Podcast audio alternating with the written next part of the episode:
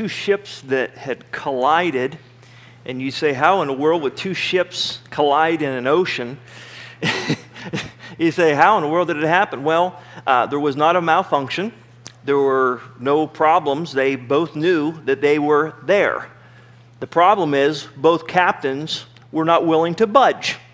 They were on their course, and neither would change their course. Hence, they collided.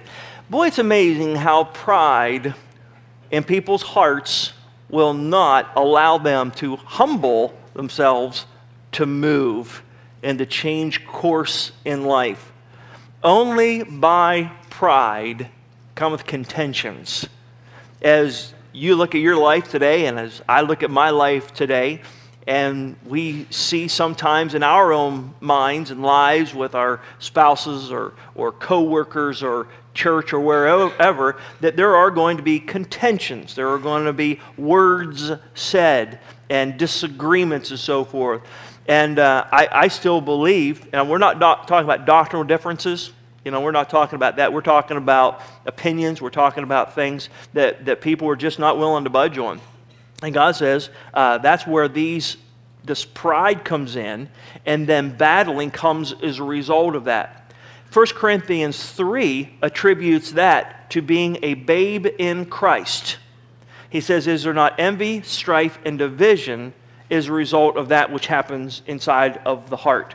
In 1 John chapter 2, he says, The love of the world if, if that is in you, then you don't have the love of the Father, because if we have the, those principles of, of the lust of the eyes, lust of the, the flesh, and the, the pride of life, that those things are not of the Father. Pride always comes from evil, from the wrong. There's that sinful nature that is inside of us. Now remember, when we say proud, or pride in America, sometimes the definition needs to be out there for us. For instance, I'm proud of my children. I'm proud of my wife. I'm proud of my grandkids. You know what I'm saying? We say, Oh, I'm so proud of you because of an accomplishment that you made. You know, you got straight A's. Oh, I'm so proud of you. You know, these achievements. We're not talking about that.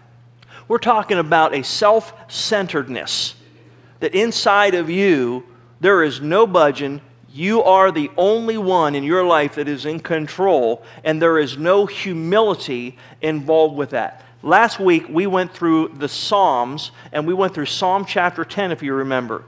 And we looked at how God defines what pride really is. And in that list, we saw things about the heart, how an individual that is so proud, they won't listen to God's word, it's like, I don't care what the Bible says, I have it all figured out. That's pride. God says an individual that is full of pride inside of their heart, they find individuals and they will actually attack the innocent because of pride. And there's a list of other things that we saw. But the one in particular that I highlighted is, is the prayer that David had in that psalm, and that is, Lord, would you take them in their own inventions? That they invented to go against the innocent, Lord, would you turn that back on them? And I, and I went through that psalm to lead us into what we're going to talk about today, and it's found in the book of Esther. It's found in the book of Esther. So let's go ahead and turn there now.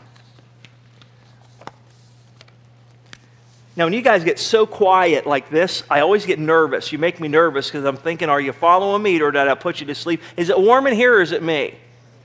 It, it's, it, the girls are, of course, it's cold in here. The guys are like, turn on the air. So, guys, you want to watch the temperatures, make sure. Can I put them to sleep today? I guarantee you. Esther what a great book. Now, what we're going to be doing today in the book of Esther is there is no way we can see everybody that's in the book of Esther and their character. So, we are going to be zeroing in on two individuals the Christian believer, I should say, in the Old Testament, Mordecai, and there's another guy who is lost, is my dog Billy is, and, and his name is Haman. And this guy, this guy was an amazing, proud, arrogant, individual. Now, the first thing that happened to him, we're going to go over to chapter number three. The first problem with this guy is that he got promoted by the king himself. Verse 1 After these things, did King Ahasuerus promote Haman? So that's the whole problem right there. When you have somebody in royalty like that that looks at you throughout his whole kingdom and says, You're the man, all of a sudden, his head got so big. And the, the customs and cultures here, it's kind of hard for us to understand, but there were things of respect, homage, if you will, that went to those who are politically in leadership. And, and as he would go into town, people would, of course, you know, you know, basically stand up out of respect for him or bow down before the individual. And there were different ways that they would show respect. So, sure enough, what you see in verse number two, as Haman would go around the last part of it, it says, But Mordecai bowed not, nor did him reverence. And, and later on, verse 5, when Haman saw that Mordecai bowed not, nor did him reverence, then was Haman full of wrath. Now we're dealing with the heart here, inside of this guy. Everybody else is like, oh, sir, we're so glad, so, glad to have you here. You know, and that bowing down is saying, I respect you, you're above me. Some cultures, it, it, is, it is even to this day there. But there was a reason that Mordecai wouldn't bow down, wouldn't reverence him in, the, in his very presence, and that is he saw biblically that we are to bow down before no one except for God. And he knew, now follow me, it was not a thing where he was on purpose just trying to say, oh, I'm going to pick him out and disrespect him. No, he knew that this guy's heart was full of, of pride and arrogance. And it's almost like he is deifying himself. And so he's like, I'm not going to bow down to this guy. And everybody's like, you need to bow down. Man, you're getting in trouble if you don't bow down. I'm not going to bow down. You know, Daniel chapter 3, you know, those three men, they wouldn't bow down. And by the way, we don't bow down. We don't. We bow down to God. We worship Him. There's no one above. And so uh, they weren't willing to do it in, in, the, in the future. You know, during the revelation, there are images that people literally will bow down before worshiping Satan through these idols, taking numbers 666, identify me with the beast. All these things will happen. Nothing new under the sun, folks. But this Jew, this man from Judea area, said, I'm not going to do it. I will not bow down. I will not give him any kind of respect because I love my God. By the way, historically, they are in captivity.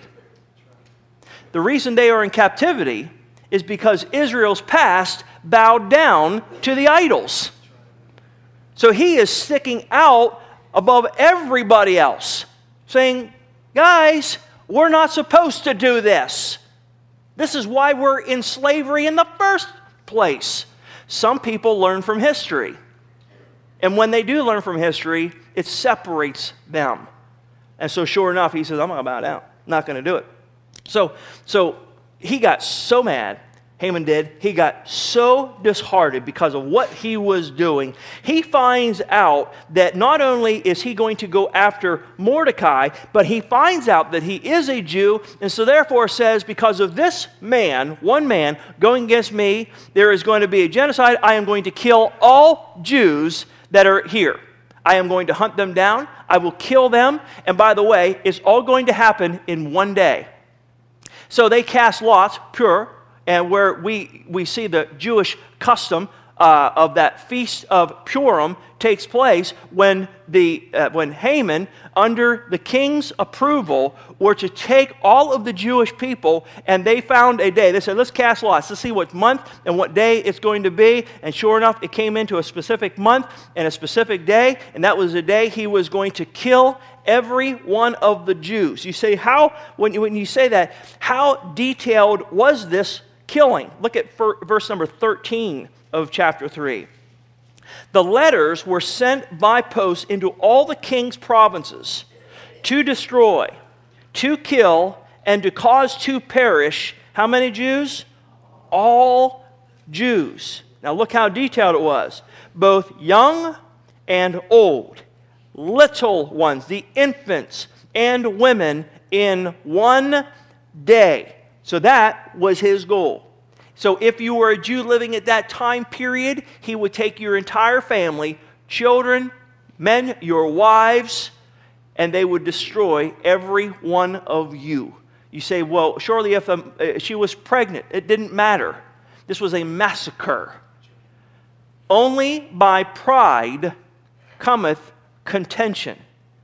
What did these innocent people, children and women, do to this one man? Nothing.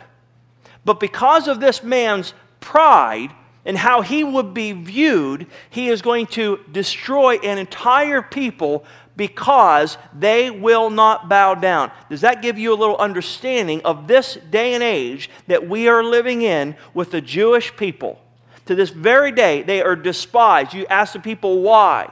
It's because they, the Jews, won't concede to the things that we demand of them. And praise the Lord, the Jews won't. Those who understand what I'm talking about, I mean, you've got to amen on that. I am so glad for, for their stand. And I only pray that we as a nation will stand with them and will stand for them, as we see in the book of Esther. Pride brings falls, but pride also lifts an individual up. You say, How proud was this individual? This guy was so full of himself that after he was promoted, look at chapter number 5 and verse number 12. Now, these are quotes that we're going to show you from Haman to show you this guy's heart. So the story goes Esther, who is a Jew, Haman doesn't know this.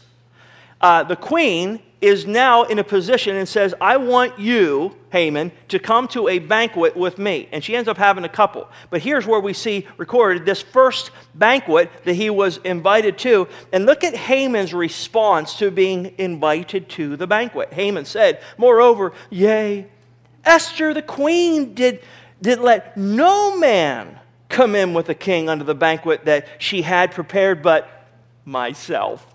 I'm the only one besides the king that was ever invited to the queen's banquet that she has been given. So, in his mind, yet, with all of that, he's thinking, wow. So, the king promotes me. The queen invites me to the banquet. No other royalty, no other man who is in a noble position has been invited in but me. I'm the man. I am the man. Everybody, I walk out and, oh, Haman, Haman, oh, you're so great. The head is just about too big to get out the door. You following me? So it gets even better. In chapter number six, here's, here's where, you know, of course, things are going forward. I'm sorry, there's one, one other thing I got, I got to show you out of his pride. So he wants to kill Mordecai specifically as the one who started this whole genocide.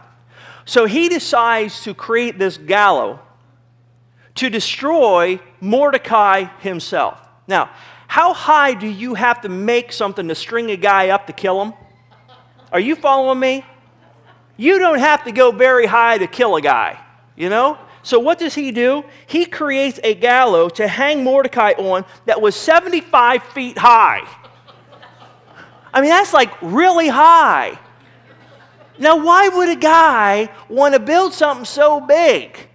To just show everybody, oh, listen, you don't go after me, or this is what's going to happen to you. So, see it, everybody? He's the one.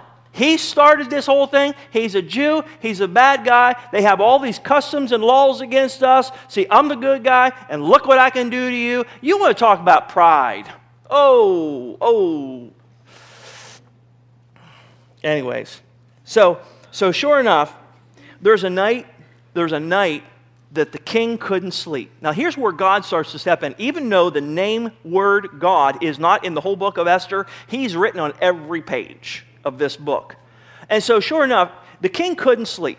So, you know, he gets up and it's like, you know, okay, why somebody read to me, you know? So they're going through all these ledgers, things that had happened in past and history and everything.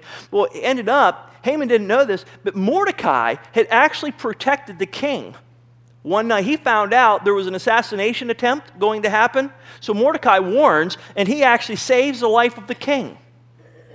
So the king finds this out that night. And he says to the guys, What do we do for him? What did we do for Mordecai because he saved my life? And the answer was, Nothing.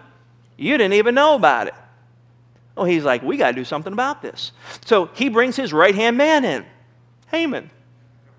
And he says, Haman, what should I do for somebody that I really, really, really, really want to honor? And so Haman immediately, because of his pride, begins to think, hmm, what would the king want to do for me? Look at it. He actually says this, verse number six of chapter six. So Haman came in, and the king said unto him, What shall be done to the man whom the king delighteth to honor? Now Haman thought in his heart, To whom would the king delight to honor more than myself? You want to.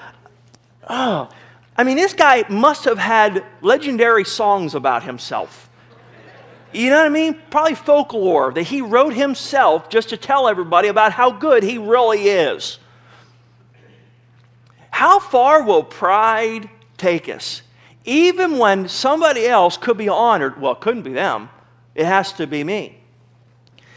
There was a young woman who had an appointment with her pastor to talk to him. And he sat down and she said to him, Pastor, I've got this besetting sin that I am so worried about. And when she saw the pastor, she said, Pastor, I, I, I've become aware of the sin that's in my life which I cannot control. Every time I go to church, I begin to look around at the, all the other women, and I realize that I am the prettiest one in the whole congregation. No others can compare to my beauty. What can I do about this sin? The pastor replied, Ma'am, that's not a sin, that's just a mistake. Boy, yeah, we can get compared. We can think we are, we are it. We are the man or the woman. And boy, stop and think in your mind, because I've been here. I have thought of myself as something. And sometimes God has to step in, doesn't he? Because as he says to Peter, if we don't humble ourselves, then God must bring in humility. And this humility hurts. Sometimes it's like, ouch. So, sure enough, he says, okay, listen, he's got to be talking about me. I got to be the man. So, what are we going to do? What do we do to honor me? I get to tell the king how to honor me. How fun is this? This is like going to the boss and he says, Listen, I'm going to give a raise to somebody. How much do you think he ought to get? And you're thinking, He's going to give me a raise. Oh, I'd double the salary easy. Maybe even triple it. If he's doing that good of a job, give it. And then you find out it was to the guy that does your job better than you do. You know, that's about what happens here. So he's like, okay, this has got to be me. So he says, uh, first thing I would do is I would get your type of apparel, royal apparel, verse number eight. I would get the king's horse that he personally rides on. I would get a crown, put it on his head. And after you get all of this, get a specific man that everybody else knows, a noble prince, that he will do all of this for him and guide him throughout the city on this parade in front of everybody. And this noble needs to proclaim about the one you are honoring, thus shall it be done to the man whom the king delighteth to honor. And he's thinking right there, oh, I can't wait for this to happen. I am going to look so handsome. Everybody's going to be watching me. I'm going to be up on that horse, and it's going to be trotting along, and they're going to be comparing me with the king. Boy, life's good. Boy, life's good. Everybody's going to want to be me. I love me. I love myself so much. Everybody wants to be me my wife, all my friends, when I walk in the door, they're going to say, Wow, you're the man. It doesn't get any better than you.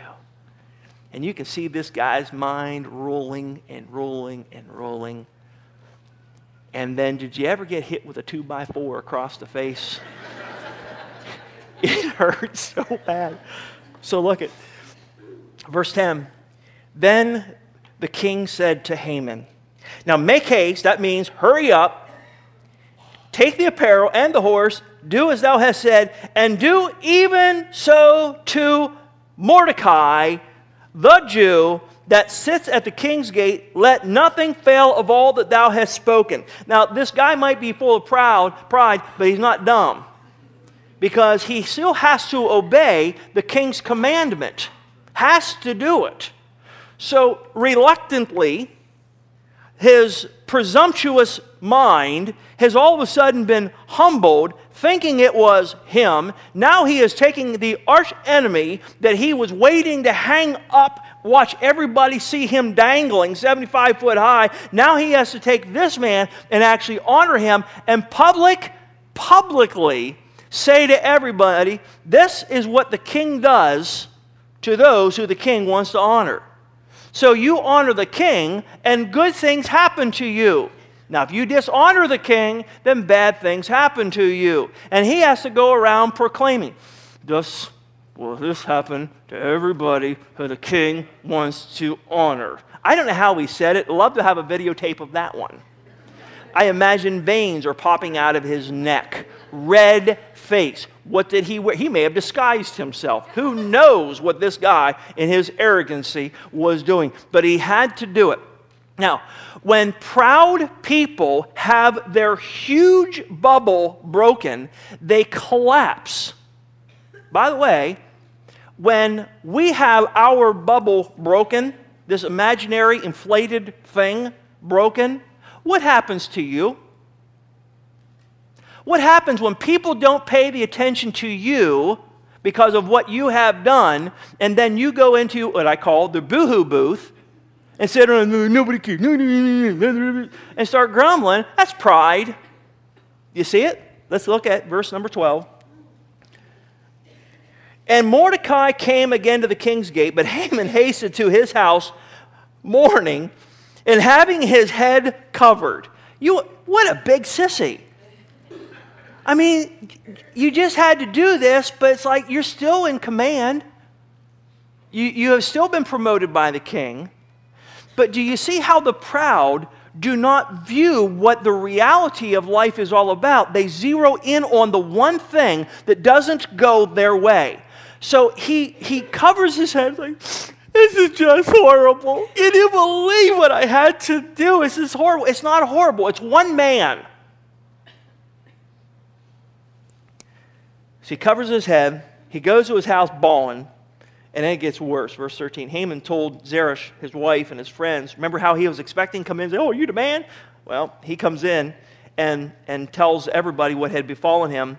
And then said his wife, excuse me, wise men, and Zeresh, his wife, unto him, Here's wisdom. If Mordecai be of the seed of the Jews, before whom thou hast begun to fall, Thou shalt not prevail against him, but shalt surely fall before him. And while they were yet talking with him, came the king's chamberlains, hasted to bring Haman unto the banquet, the second one, that Esther had prepared. So he goes in, covers his head, almost forgets that we've got another banquet that was to honor him, he was thinking.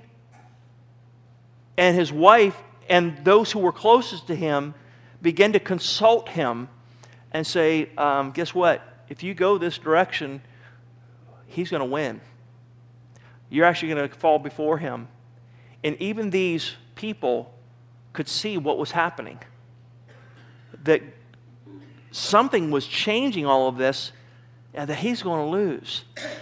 I don't know if you remember what we saw back in Proverbs, but I want to read that with you again, chapter 13 and verse 10. Keep your finger there. We're going to go right back to it. But look at Proverbs 13 again.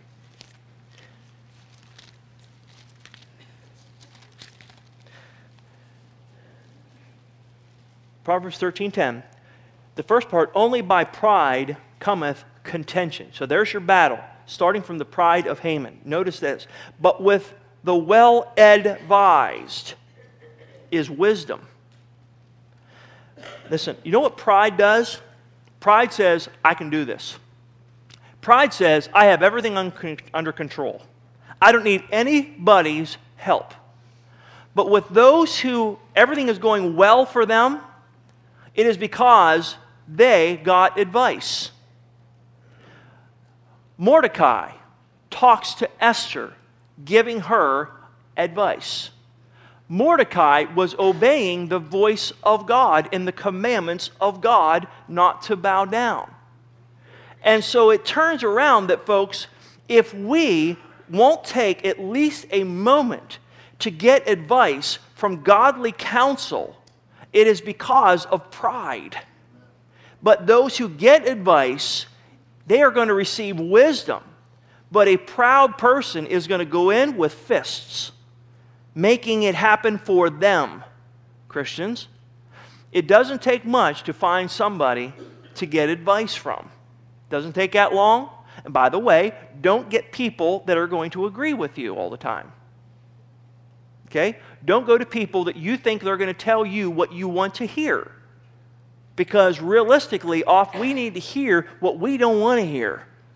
That's what Proverbs is all about. A wise man, when he is given advice is going to become wiser. But a fool is going to say, I don't want that. I don't want to hear that. And they won't listen to truth.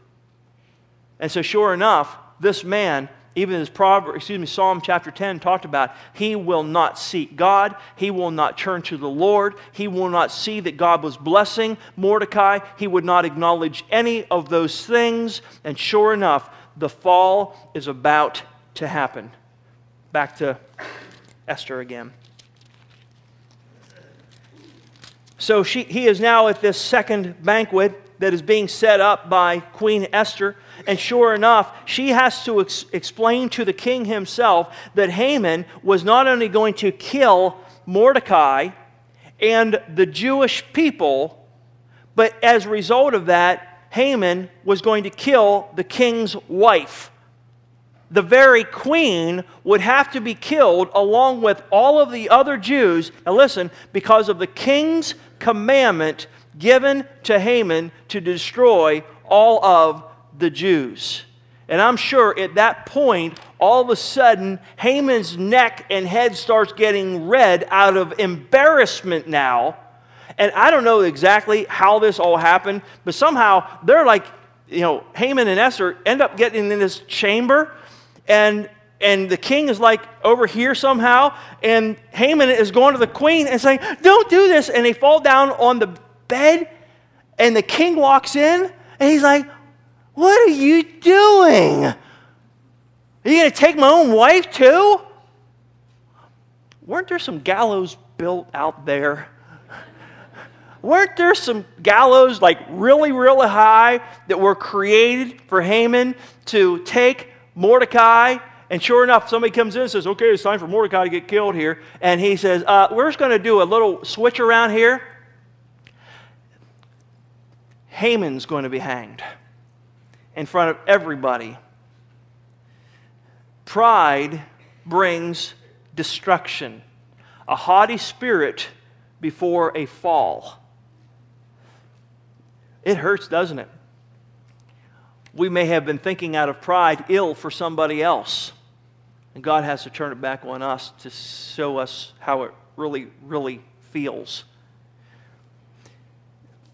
So, sure enough, Haman is hanged on those very gallows. And you know what's really awesome? Look at chapter 8, verse 1. On that day, the king, Ahasuerus, give the house of Haman the Jews, the enemy of Esther the queen, and, and Mordecai came before the king. For Esther had told what he was unto her. And the king took off his ring, which he had taken from Haman, and gave it to Mordecai. And Esther set Mordecai over the house of Haman. Complete opposite. Now, let me ask you a question. Could Haman have avoided all of this? And all that he would have had to have done is recognized what God was doing. He's not the man. And he would have worked along with Mordecai. This wouldn't have happened. But because of pride comes fighting and contention and strife. only by it. It's going to be a root somehow. Pride's going to be there. Humble yourselves, therefore, under the mighty hand of God, that he will exalt you in due season, just the right time. Haman, as we have been seeing this pride in him, we have also seen the example of humility through Mordecai. And the one who seemingly was losing, the one who was going to be destroyed, ended up being raised up to the position of royalty. Folks, that's what God wants us to do. If we go into with a heart of servitude, saying, I'm unworthy, then God says, I'm going to use you. But if you go in and say, nobody better than me, God says, I resist that pride. And he will then give grace to the humble, put the humble in the place where you wanted to be. And then you're going to get even madder because the person that you wanted to do that job, they're doing it. And you say, well, they didn't do as good a job as me. That's pride, folks. We can't live that way. I'm not saying the proud don't ever do things, but it isn't long until that, that bud is opened up and you can see what it's really, really all about. There are so thing, many things that we look at and we are proud of in this life that are absolutely meaningless when it comes to God. No matter how much you have left in your 401k, it doesn't impress God. God is not impressed with your money. He is not impressed with your house. He is not impressed with any possessions that you have. God doesn't care. You say, I've got the best voice. That doesn't impress God. It's not what it's about. He's looking at the heart. God is not impressed with your beauty. He made you. Glorify Him. As Proverbs tells us that beauty is vain. It's empty. I guess that's why they call them vanities.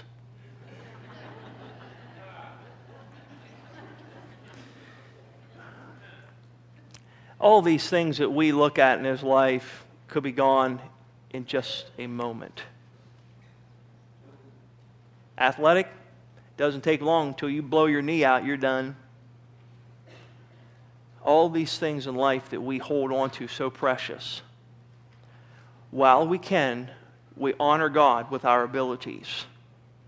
But if we, and if we have in our mindset we want to honor God with the abilities, then God, through that humility, is actually going to take you up, up, up into rank as a result of that. But if you do it for self exaltation so that you get the pat on the back, uh, you're not going to get it. It's just not going to happen. Maybe by the world, but you're not impressing God. Don't you want to impress God? Do you personally want to impress God? That you stand before Him and God says to you, to you personally, well done, thou good and faithful servant. Enter into the rest. He uses the word servant because that's what humility is about is serving other people. Mordecai, through his humility, served the entire generation that he lived with. Took that young lady that he had brought up and loved and put her on the line. All of this humility that he did, giving wisdom, giving advice, praying, fasting that he did for the whole situation, showed the humility. Look at Proverbs 29 and verse 23.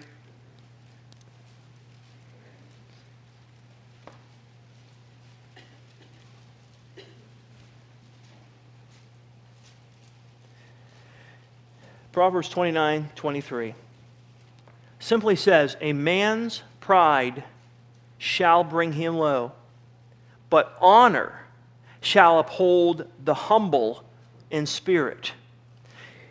And what the Barnharts were sharing today was what God is doing in their lives. I had no idea what they were going to be saying, but they just gave you the example of what this message is all talking about. Uh, I've, I've heard both of them say, I don't know why the Lord's doing this. We can't, we can't do this. It's got to be God doing it through us. The mindset of, boy, the Lord is so blessed to have me on his side is, is not what God uses. You say, but you don't understand my schooling, my intelligence. God says, pride puffeth up. It's proud. Education doesn't make you better. God makes you better. I have abilities. It doesn't matter. Yeah, I, am I'm, I'm so thankful uh, for, for Mark stepping up and, and helping out the way he is at the music, Mark Bradley. And, uh, and even though he has had education, constantly after about every service, he comes up and says, What can I do to change? What can I do to get better? That's why I like the guy. Because he's not coming in saying, Church, you are so blessed to have me. Just even to think. You, know, you see what I'm saying? It's like, ah. Doesn't, doesn't it make you just turn your stomach when you see people proud and full of themselves? I gave you that quote Pride is the only disease that makes everyone sick but the one who has it. Nobody else likes it in you, but it's like you like it. We have to humble ourselves because if we don't, then God has to. You want to be a servant for Christ? Serve. No expectations, nothing that is going to be coming your way, and God is going to use you. Um, your pastor went through three years of Bible college. You have to take my word for that because I don't even have a certificate anymore. I lost the thing.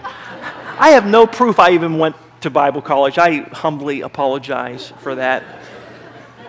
I do have the certificate when I got ordained, though. I do, I do have that one yet. Um, and I was under some wonderful, wonderful pastors in those three years of school. Uh, most of them did not have degrees, they had life's degrees. And they told me stories and gave me illustrations that I will never forget. And I watched these pastors that I sat under. And there's one who had a doctorate degree and he was one of my mentors through all those years. And that church that he pastored flourished under his ministry. But it wasn't because of the degree, it was because of his humility. He came into the church one time. I had him preach at my first church. And you know how sometimes some people can be so intelligent that they're stupid? So he gets on 80 in Pennsylvania, and he wasn't, you know, as most men, we won't read the directions. And he said, Oh, I'll just get on here and go east. Uh, wrong way, went west. You know, should have been going west. He went east. So he had, he's almost in New York. And he realized, oh, I went the wrong way. So he calls me up. Uh, no, I'm sorry, this is pre-sale. I'm, I'm at 7.30 service. It, it, was in a farming community. We had to start services at 7.30 at night because the farming wasn't done. Milk, cows weren't milked yet, you know, so you had to start church late. And so church started at 7.30, and 7.20, uh, Preacher Mark still wasn't there. And I'm like, well, folks, I'm, I've already say, let's just open our Bible and I'll have a message. You don't know what happened to Preacher Marks. So sure enough, he, he comes in the door, and, and he's, he's about as wide as he was tall. And he comes in with bib overalls and a flannel shirt, steps into the church, and he goes, I'm here. and I'm like, boy, am I glad. And he goes, Can I preach like this? Because I didn't have time to change. And I said, Come on up. And so he comes up with his bibs and his flannel shirt on, and he breaks the word open.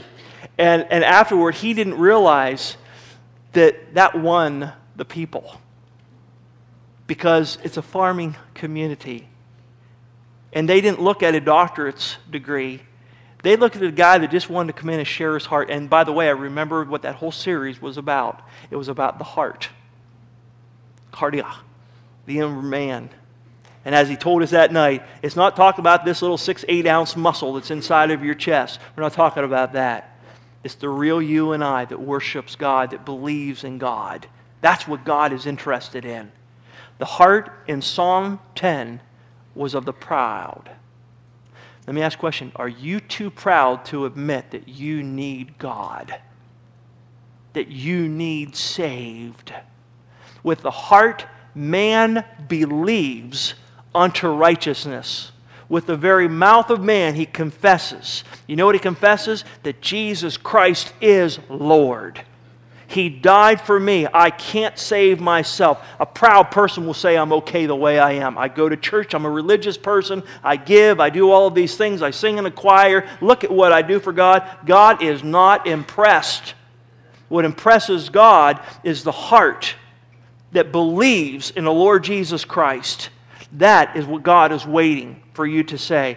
God, I can't. Please save me. Do it for me and He will save you just the way you are. You say, What did He do for me? He died for your sin. His blood was shed on the cross for your sin. He rose again three days later. That is the gospel. That's the only thing that will get us into heaven, believing in Christ that He has done that for us. Allow your heart to be softened and broken right now. Allow Him to speak to your heart to say, I need Christ and he will save you. You say, Pastor, I, I, I, you know I'm in this church, or I go to a church and I've done things. Listen, our works is not what saves us, that's pride.